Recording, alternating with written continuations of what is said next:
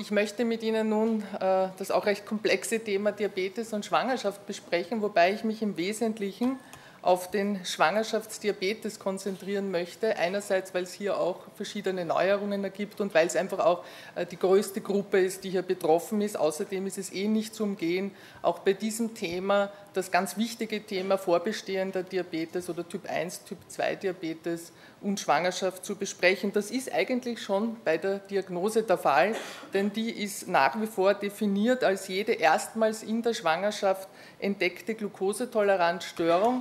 Und damit ist ja schon inkludiert, dass es sich auch um die Erstmanifestation eines Typ eins Diabetes handeln könnte. Wie kann man diese Frauen erkennen? Einfach indem sie die Beta-Zell-Antikörper bestimmen. Einfach ist das natürlich nicht. Wir im A K H haben die Möglichkeit, das zu machen, aber auswärts ist es wahrscheinlich etwas schwieriger. Also im Zweifelsfall zuweisen, wir können das bestimmen. Es kann auch genauso gut ein Typ zwei Diabetes zufällig in der Schwangerschaft entdeckt werden. Sie wissen, Typ zwei Diabetes hat oft eine Vorlaufzeit von zehn Jahren. Leider wird er immer noch sehr häufig erst mit dem Auftreten von Spätkomplikationen wahrgenommen. Und hier wäre eben auch die Schwangerschaft dann so eine typische Situation. Diese Frauen müssen genauso überwacht werden wie alle Frauen mit vorbestehendem Diabetes und auch ganz anders nachher monitiert werden.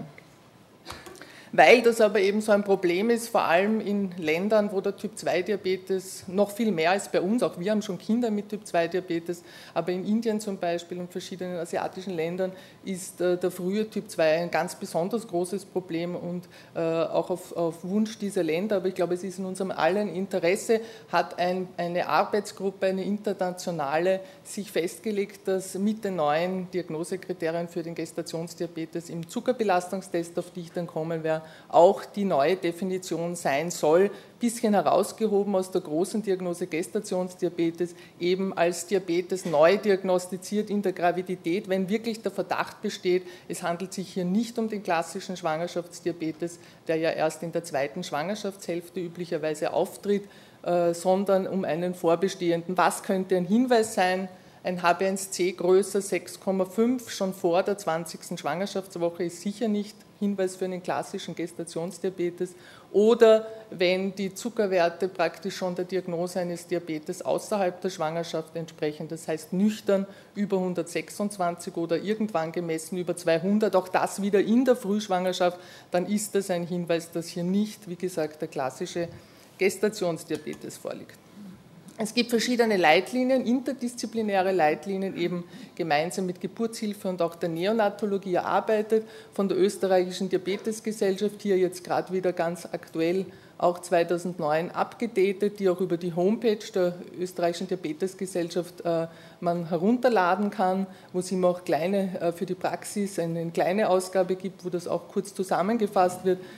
Auch bei den deutschen Leitlinien durfte ich da mitarbeiten und hier ist eine ganz ausführliche, wer ganz ausführlich nachlesen will, evidenzbasierte Leitlinie, eine Praxisleitlinie, das entspricht so eher unseren Leitlinien, und es gibt aber auch, was sehr gut ist, eine Patientenleitlinie für allerdings vorbestehenden Diabetes und Schwangerschaft, nur als Hinweis, die auch über die Homepage der Deutschen Diabetesgesellschaft hier heruntergeladen werden können. Was sind jetzt die Probleme fürs Kind? Das gilt jetzt allgemein für jede Form von Hyperglykämie, also Diabetes in der Schwangerschaft. Habe ich eben einen vorbestehenden, so ist das Problem ja die mütterliche Hyperglykämie schon zum Zeitpunkt der Konzeption. Hier ist das große, die große Problematik die diabetische Embryopathie, dass eben Spontanabortus wesentlich häufiger ist und die Anomalierate erhöht ist immer noch, obwohl wir wissen, dass wir hier durch eine verbesserte präkonzeptionelle Einstellung, es ist in vielen Studien gezeigt, praktisch äh, das Niveau auf, auf das gesunder Frauen senken können. Trotzdem alle nationalen Berichte zeigen, dass es immer noch deutlich erhöht ist. Und wenn Vorschäden schon sind, vor allem auch eine Nierenschädigung, dann äh, haben wir oft auch das Problem der Wachstumsretardierung bei den Kindern. Beim eigentlichen Gestationsdiabetes aber, der wie gesagt erst so ab der zwanzigsten Woche auftritt, weil hier die, die äh, Insulinresistenz durch die hormonellen Veränderungen aggraviert wird und weil diese Frauen eben eine äh, Vorschädigung schon haben im Bereich der Insulinsekretion, die dann eben diesen steigerten Resistenz nicht adäquat äh, beantworten kann, haben wir hier das Problem dann der diabetischen Fetopathie, das ist eben bedingt durch Hyperglykämie im zweiten und dritten Trimenon, dass hier die hohen mütterlichen Blutzuckerwerte beim Kind einen fetalen Hyperinsulinismus auslösen. Und genau das ist eben dieses Kernmerkmal der diabetischen Fetopathie für alle weiteren Komplikationen verantwortlich, jene, die unmittelbar die Schwangerschaft und die Geburt betreffen, aber auch im späteren Leben, was sich jetzt immer mehr in den Vordergrund drückt. Und äh, das Problem der fetalen Programmierung bei all diesen chronischen Erkrankungen, Diabetes, aber auch Hypertonie in der Schwangerschaft wird zunehmend erkannt und äh, ist, ist sicher ein spannendes Forschungsfeld auch für die Zukunft. Was haben wir eben? Anpassungsstörungen, Atmungsstörungen, verminderte Lungenreife, Elektrolytveränderungen, das Problem der Hypoglykämie beim Neugeborenen, weil eben diese fetale Hyperinsulinämie nicht sofort dann wieder nach der Geburt abgestellt werden kann. Eben auch Veränderungen in Gerinnung, das bis zum intrauterinen Fruchttod gehen kann, durch Thrombosen auch, und die Makrosomie, das typische Merkmal, die dann zu Geburtskomplikationen führen kann. Der Schwangerschaftsdiabetes nimmt enorm zu. Es gibt hier schöne Daten aus den U S A, vor allem die wirklich zeigt, in allen Altersgruppen, auch bei den unter fünfundzwanzigjährigen, hat über die letzten zwanzig Jahre, kann man sagen, sich hier das Risiko verdoppelt. Das liegt sicher auch am besseren Screening, auch daran, dass die Kriterien für die Diagnose teilweise niedriger geworden sind, aber einfach auch an der Zunahme von Übergewicht, wie heute ja schon mehrmals angesprochen wurde, des Lebensstiländerung und dadurch auch Zunahme dem Gestationsdiabetes, der ja im Prinzip ein vorweggenommener Typ zwei Diabetes ist. Wir haben eben all diese Veränderungen, auch das wurde heute schon erwähnt, was eben bei Adipositas zu finden ist. Es ist eigentlich eine Form des metabolischen Syndroms in der Schwangerschaft, wenn man so möchte. Man hat hier die Endothelldysfunktion auch nachgewiesen in verschiedensten Untersuchungen. Man findet eine erhöhte Inflammation, Veränderung von Adipokinen, Zytokinen und eben die typische Stoffwechselstörung. Die Pedersen-Frenkel-Hypothese, wie es hier zur Schädigung des Kindes kommt, wir haben es eigentlich schon kurz erwähnt, eben durch das vermehrte Nährstoffangebot der Mutter, die selbst eben einen relativen Insulinmangel hat, der über die Plazenta beim Kind dann die Hyperinsulinämie auslöst, aber ganz wichtig wahrscheinlich eben durch diese fetale Programmierung, natürlich auch Genetik, Epigenetik, später dann das Kind hier ein hohes Risiko hat, selbst wieder adipös zu werden, Diabetes zu bekommen und dadurch dann auch letztlich vaskuläre Komplikationen zu entwickeln. Hier sehen Sie so ein typisches Kind mit diabetischer Fetopathie, so fast Cushingoid aussieht, und hier eben von einer Totgeburt hier die Inselzellen, Inselzellhyperplasie. Es war so, dass bis vor kurzem ja eigentlich, kann man sagen, jedes Land andere Kriterien für die Diagnose des Schwangerschaftsdiabetes verwendet hat und sogar innerhalb der Länder, in den Städten, in verschiedenen Spitälern das unterschiedlich war. Und es war international der Wunsch, dass man doch einheitliche Kriterien hier definieren möge, auch dass man Ergebnisse vergleichen kann und hier wirklich einmal evidenzbasiert zu Ergebnissen kommt. Und das war der Sinn dieser großen Hyperglycemia and Adverse Pregnancy Outcome Studie, der HAPO-Studie, die sicher vielen ein Begriff ist. Man hat hier insgesamt ca. fünfundzwanzigtausend gesunde Frauen äh, angeschaut, hat in der vierundzwanzigsten bis achtundzwanzigsten Schwangerschaftswoche Zuckerbelastungstests gemacht, die verblindet waren, also weder Patientin noch Arzt kannten das Ergebnis. zwei Prozent musste die Verblindung gelöst werden, weil eben hier die Grenzwerte überschritten waren, dass man natürlich sofort therapieren musste. Was waren die Hauptparameter? Das war die Makrosomie, also Geburtsgewicht über der neunzigsten Perzentile, Sektioraten, eine klinisch relevante neonatale Hypoglykämie, die also behandlungsbedürftig war, und ganz wichtig eben fetaler Hyperinsulinismus, hier anhand des C-Peptids im Nabelschnurblut gemessen, weil es ein stabilerer Parameter ist als Marker der Hyperinsulinämie. Und das Ergebnis war, so wie es eigentlich immer ist, wenn wir uns Komplikationen im Zusammenhang mit Zuckerspiegeln anschauen, das ist auch so beim kardiovaskulären Risiko, es gibt leider keinen wirklichen Cut-off. Es gibt nicht, ab dem Zucker ist alles schlecht und haben wir hohe Komplikationen und drunter ist alles gut. Wenn Sie sich anschauen, hier die Werte nüchtern, violett eine Stunde, gelb zwei Stunden im Zuckerbelastungstest mit diesen Haupt-Outcome-Parametern, so sehen Sie, dass das lineare, fast kann man sagen, lineare Anstiege sind. Hier hat man das Gefühl, ist ein bisschen nicht so, aber ist im Prinzip auch so. Und es gibt keinen Cut-Off, also ich kann nicht sagen, ah, hier ist jetzt der Grenzwert und drunter ist das Risiko deutlich geringer, was uns das nicht leichter gemacht hat, hier Kriterien zu etablieren, aber es wurde eben auch wieder so ein internationales Board von den Diabetes and Pregnancy Study Groups weltweit gebildet und es wurden weitere Analysen mit diesem großen Satz der Hapo-Daten durchgeführt und man hat sich dann schließlich festgelegt, dass hier die Hauptparameter sein sollen Geburtsgewicht, Prozent Körperfett, weil es geht ja schließlich eigentlich um den Fettanteil und nicht nur ums Gewicht und wieder eben als Parameter der fetalen Hyperinsulinämie das Nabelschnur C-Peptid, diese drei Hauptparameter. Äh, hier sehen Sie wieder, wie das ansteigt mit den, in den einzelnen Kategorien äh, der Zuckerwerte für nüchtern ein Stunden- und zwei Stunden Werte und wir haben festgelegt, man musste etwas festlegen, auch wenn es evidenzbasiert sein soll, korrigierte Odds-Ratios von eins Komma fünfundsiebzig relativ zum mittleren Glukosewert für diese drei Haupt-Outcome-Parameter und dann den Mittelwert. Und das ist jetzt das Ergebnis, das sind die neuen international vorgeschlagenen Grenzwerte, die auch bereits in den neuen Leitlinien enthalten sind. Eben nüchtern zweiundneunzig, bisher hatten wir neunzig, also minimal anders, wobei es sich hier um venöse Plasmaglucose handelt, das ist noch wichtig. ein Stundenwert hundertachtzig, das ist gleich geblieben und zwei Stundenwert hundertdreiundfünfzig, auch hier nur minimale Änderungen, vorher hatten wir hundertfünfundfünfzig. Also es ist im Prinzip eine Bestätigung, was ja auch gut ist, dass das, was wir ja schon die letzten Jahre empfohlen haben, eigentlich korrekt ist, mit minimalen Anpassungen. Wie soll es jetzt sein? Üblicherweise sieht der, Gü der Gynäkologe die äh, schwangere Frau als Erster und wir haben schon gehört, dass hier sehr ausführlich Anamnese erhoben wird, was sehr gut ist. Er kann das Risiko abschätzen, äh, ob eben hier ein sehr hohes Risiko besteht oder der klinische Verdacht besteht auf Schwangerschaftsdiabetes. In dem Fall muss sofort ein Zuckerbelastungstest oder zumindest ein Zuckertest durchgeführt werden. Wer hat ein sehr hohes Risiko, wenn schon einmal ein Schwangerschaftsdiabetes war oder irgendeine Form von Stoffwechselstörung, ein Kind über viereinhalb Kilo, habitueller Abort, Totgeburt, Fehlbildungen in der Anamnese, das war eben sehr hohes Risiko und klinischer Verdacht ist klar, also viel Durst, viel Harndrang, aber auch Zucker im Harn äh, muss einen Diabetes ausschließen. Hier wird eben, wie gesagt, möglichst früh schon ein O G T T gemacht und wenn der pathologisch ist, therapiert. Wenn der O G T T jetzt aber normal ist, dann muss das geschehen, was jede schwangere Frau, und deswegen ist es so wichtig, dass es im Mutter-Kind-Pass eben kommt, haben soll, nämlich in der vierundzwanzigsten bis achtundzwanzigsten Woche ein Zuckerbelastungstest. Und Gleiches gilt natürlich, ist er pathologisch, wird behandelt, wenn nicht, ist an und für sich keine weitere Untersuchung notwendig, außer es ergibt sich im Laufe der weiteren Schwangerschaft noch einmal der klinische Verdacht, dann natürlich muss man noch einmal ausschließen, weil es kann auch zu einem späteren Zeitpunkt erst manifest werden.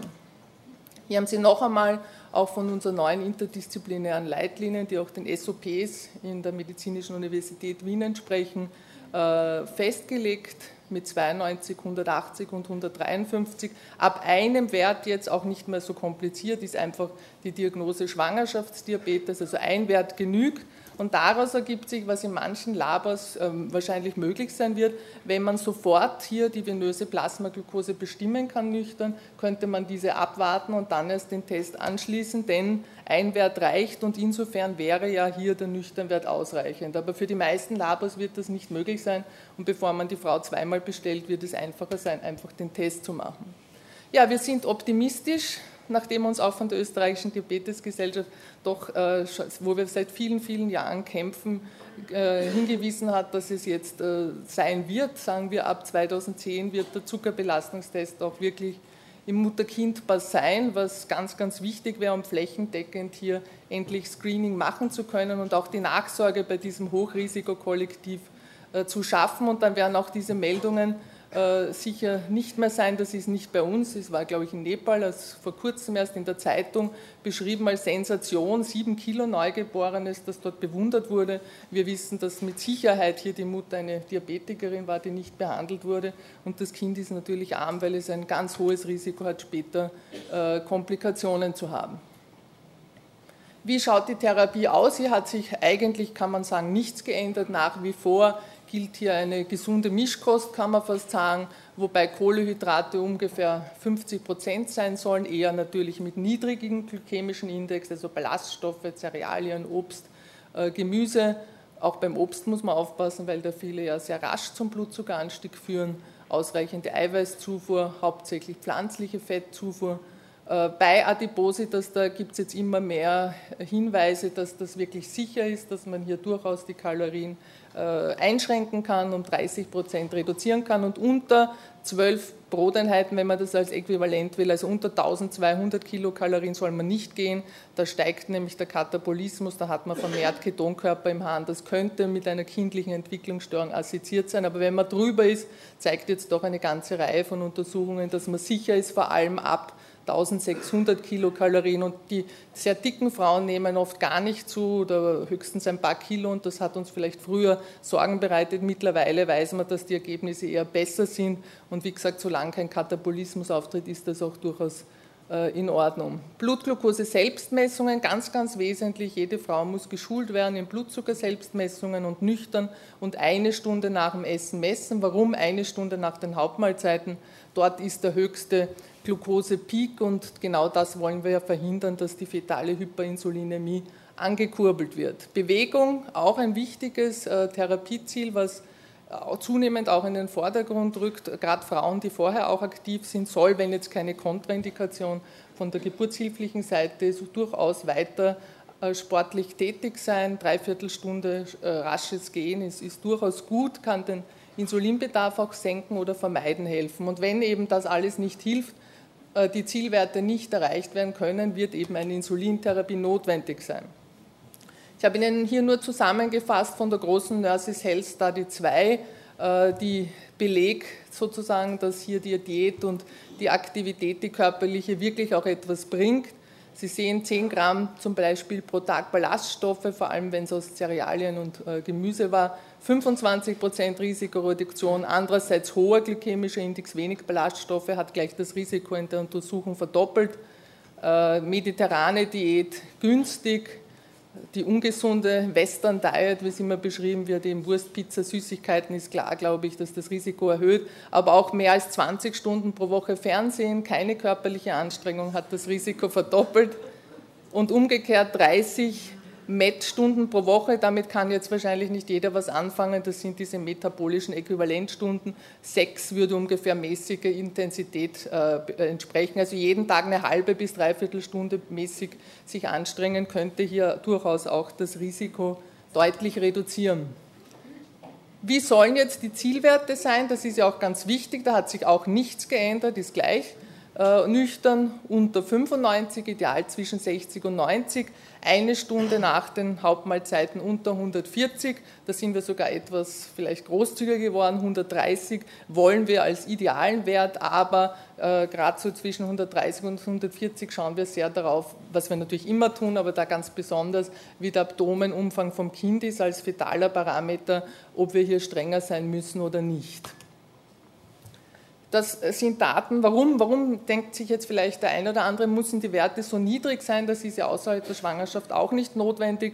Das liegt einfach daran, dass normale Schwangere noch viel niedrigere Blutzuckerwerte haben. Da haben Sie hier eine Aufstellung von vielen äh, großen Kollektiv, wo zweiundsiebzig Stunden kontinuierliche Blutzuckermessungen gemacht wurden und man hier wirklich die Mittelwerte hat und zu jedem Zeitpunkt. Und Sie sehen, der Spitzenwert postprandial war hundertzehn. Also eh noch viel niedriger als das, was wir als Grenze haben. Und die Spitze war zeitlich gesehen siebzig Minuten nach dem Essensbeginn. Also liegen wir hier mit der einen Stunde sehr gut, wenn wir die Spitzen sehen wollen und vermeiden wollen mit diesen ein Stunden Blutzuckermessungen nach den Mahlzeiten. Das ist ein Beispiel von der äh, Frau Professor Schäfer-Graf aus Berlin, äh, wo eben schön deutlich wird, wie durch den Diabetes, jetzt egal welche Genese, der Abdomenumfang als insulinsensitives Fettgewebe, denn der abdominelle subkutane Fett macht praktisch sechzig Prozent der Varianz des fetalen Abdomenumfangs aus, wie das sich hier verändert, zunimmt, und diesen Parameter kann man eben kontinuierlich messen und äh, ist deswegen so wichtig für uns auch, in Zusammenarbeit, in ständiger Kooperation mit den Geburtshelfern, dass wir wissen, ob die Einstellung passt. Hier aus unserer Ambulanz ein Beispiel, was wir von den äh, Geburtshilfen bekommen. Diese schönen Aufzeichnungen, Sie sehen hier zum Beispiel, Abdomenumfang war in der sechsundzwanzigsten Woche an der siebenundneunzigsten Perzentile, was natürlich nicht gut ist. Es wurde dann mit einer Insulintherapie begonnen und zügig gesteigert. und haben in dem Fall auch geschafft, was nicht immer gelingen muss, hier ist es gelungen, bis zum Ende der Schwangerschaft wirklich äh, den Abdomenumfang zur fünfzigsten Perzentile, also in den Idealbereich, zu bringen.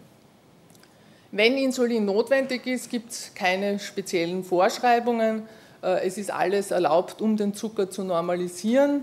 Es kann auch Mischinsulin gegeben werden im Einzelfall. Wir geben eigentlich getrennt Basalinsulin und kurzwirksames Insulin zu den Mahlzeiten. Und die meisten brauchen dann doch zweimal am Tag Basalinsulin, also früh und abends, und zu allen Hauptmahlzeiten ein bisschen ein Kurzzeitinsulin. Man kann das dann individuell anpassen. Wenn die Frau nichts isst, spritzt sie nichts. Isst sie mehr, kann man sie auch schulen, dass sie selbst ein bisschen die Dosis adaptiert. Also das ist so das meiste, aber es kann individuell auch anders sein. Wichtig ist nur, dass die Werte eben im Zielbereich liegen. Und zum Problem der Analoga ist zu sagen, dass die kurzwirksamen Analoga, das Insulin Aspart und das Lispro, das wäre das Novorapid und das Humalog, dass die durchaus äh, günstig sind, zumindest keine Nachteile gezeigt haben. Patienten haben den Vorteil, keinen Spritz-Essabstand einzuhalten, also wird auch von uns eingesetzt. Und für Novorapid gab es auch eine große randomisierte, kontrollierte Untersuchung, wo gezeigt wurde, dass weniger nächtliche Hypoglykämien waren und etwas bessere postprandiale Blutzuckerwerte unter dem Novorapid waren, wobei aber die H b A eins c s sich nicht unterschieden haben. Also im Prinzip kann man sagen, dass sie gleich gut sind, und diese beiden kann man auch sicher, soweit man das derzeit beurteilen kann, anwenden. Wie schaut es mit oralen Antidiabetika aus? Das ist ja auch eine Frage, die immer wieder gestellt wird. Mittlerweile gibt es ja zwei große, äh, randomisierte, kontrollierte Untersuchungen, sowohl zum Metformin, in diesem Jahr im, im äh, New England Journal, letztes Jahr im New England Journal publiziert, und äh, das Glyburid schon zweitausend von Langer im New England Journal publiziert. Wieso setzen sich die nicht durch, nachdem ja wirklich in keinem Parameter irgendein Unterschied war im Vergleich zu den insulinbehandelten Gruppen? Es ist halt so, teilweise sogar Vorteile waren, also beim Metformin zum Beispiel waren die mütterlichen Blutzuckerwerte zwei Stunden nach dem Essen sogar etwas niedriger, man hatte sogar etwas weniger neonatale Hypoglykämie. Das Einzige, was nicht günstig war, wobei man es sich aber nicht erklären kann und es auch ganz minimal die Unterschiede waren, wenn man die Daten genau anschaut, etwas häufiger, aber signifikant die Frühgeburtlichkeit unter Metformin. Aber ansonsten eben hier gar keine Unterschiede fürs Glyburid, auch gar keine Unterschiede, und es gibt kleine Observationsstudien, Fallstudien, die auch alle in die Richtung gehen. Das Problem ist einfach, und das wird auch schön äh, zusammengefasst in diesen ganz aktuellen International Diabetes Federation Global Guidelines, die gerade jetzt im September zweitausendneun herausgekommen sind, dass die Empfehlungen für U K, also von NICE und von der kanadischen Diabetesgesellschaft, äh, hier als einzige eigentlich als nationale Gesellschaften bisher das Glibenclamid und Metformin auch wirklich dann erwähnen als Option für die Behandlung von Schwangerschaftsdiabetes, NICE sogar als Option für die, für die Behandlung von Typ zwei in der Schwangerschaft, aber mit dem Hinweis, es ist eben off-label und somit ist immer die Eigenverantwortung.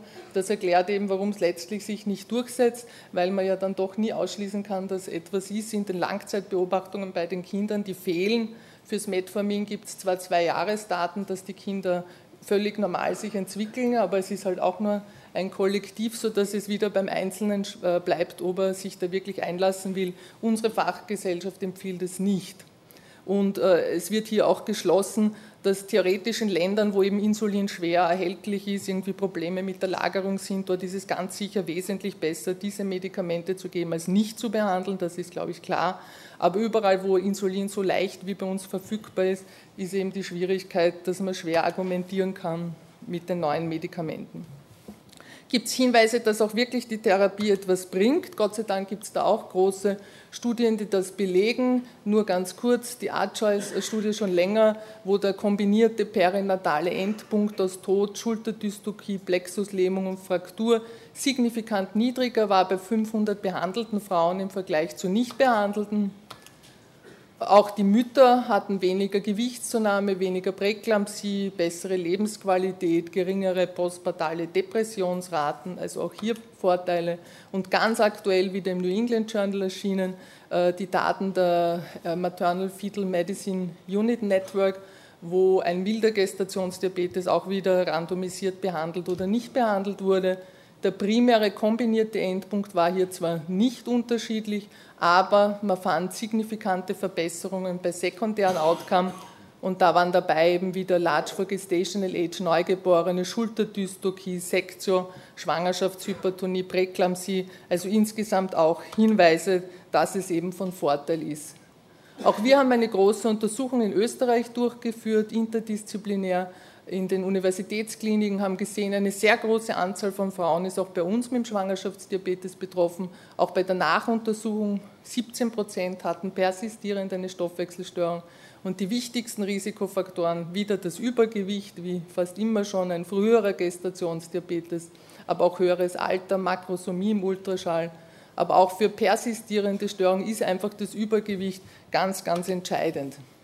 Und deswegen muss man es eben, wie schon vorher erwähnt, nicht nur als Fingerzeig, sondern irgendwie auch als Chance sehen, sowohl beim Mutter und Kind hier etwas tun zu können. Nach der Entbindung muss eben acht Wochen nachher die Glukosetoleranz der Mutter reklassifiziert werden, mittels eines O G T Ts, das ist ganz wichtig. Nur nüchtern Blutzucker würde ein Großteil der Frauen nicht erkennen, also unbedingt einen Belastungstest machen. Ist er normal, so genügt alle zwei Jahre zu wiederholen. Hat man einen Prädiabetes, so wäre Lebensstiländerung ganz wichtig, und ist es schon ein manifester Typ zwei Diabetes, dann wie auch sonst durchaus auch pharmakologische Interventionen nach dem Stufenplan dann möglich. Ganz eine rezente Meta-Analyse zeigt wirklich, wie, wie äh, hoch das Risiko ist, nach Gestationsdiabetes einen Typ zwei Diabetes zu entwickeln im Vergleich zu Frauen, die eine normale Zuckerstoffwechsel in der Schwangerschaft hatten. Es war insgesamt hier in dieser Meta-Analyse ein siebenfach höheres Risiko, einen, einen Typ zwei Diabetes zu bekommen. Und wir wissen, dass es Methoden gibt, dem vorzubeugen. Es gibt viele gute äh, Präventions-Interventionsstudien, die eigentlich den klaren Vorteil der Lebensstiländerung, äh, so banal das klingt, zeigen. Gewichtsreduktion, körperliche Aktivität, Ernährungsumstellung können wirklich einen Gestationsdiabetes um die Hälfte reduzieren, ebenso ein Rezidiv in neuerlicher Schwangerschaft und auch eben den Typ zwei Diabetes, wobei hier auch Untersuchungen zeigen, dass die Frauen ja wissen prinzipiell, dass sie eben das hohe Risiko haben. Das wird ihnen ja auch in der Schwangerschaft wiederholt gesagt, aber wichtig wäre, dass jeder, der im Gesundheitsbereich tätig ist, Frauen, die eine solche Anamnese haben, immer wieder sagt, dass es so wichtig ist, zu Nachuntersuchungen zu gehen und auf jeden einzelnen Risikofaktor zu achten. Am Schluss möchte ich Ihnen nur zeigen, dass eben nicht nur das Diabetes, sondern auch das kardiovaskuläre Risiko bei dieser Gruppe deutlich höher ist. Hier sind Daten aus Ontario, wo äh, über elf Jahre hier beobachtet wurde, Frauen, die einen Schwangerschaftsdiabetes hatten, verglichen mit solchen, die keinen in der Schwangerschaft hatten, und die Hazard-Ratio für kardiovaskuläre Ereignisse also wirklich deutlich erhöht war. Es ist eigentlich aus der gleichen Gruppe, selbst die, die Risikofaktoren gehabt haben für Gestationsdiabetes, aber einen normalen O G T T, selbst die hatten ein etwas höheres Risiko, aber ganz groß war das Risiko eben bei denen mit diagnostiziertem Gestationsdiabetes. Das heißt, als letztes Bild noch Nachsorge, zugleich kann das Vorsorge sein für die nächste Schwangerschaft, das muss man auch immer bedenken, sollte auch mit den Frauen besprochen werden. Wie gesagt, Schilddrüse, haben wir heute schon den Vortrag gehört, Folsäure wäre ein Thema.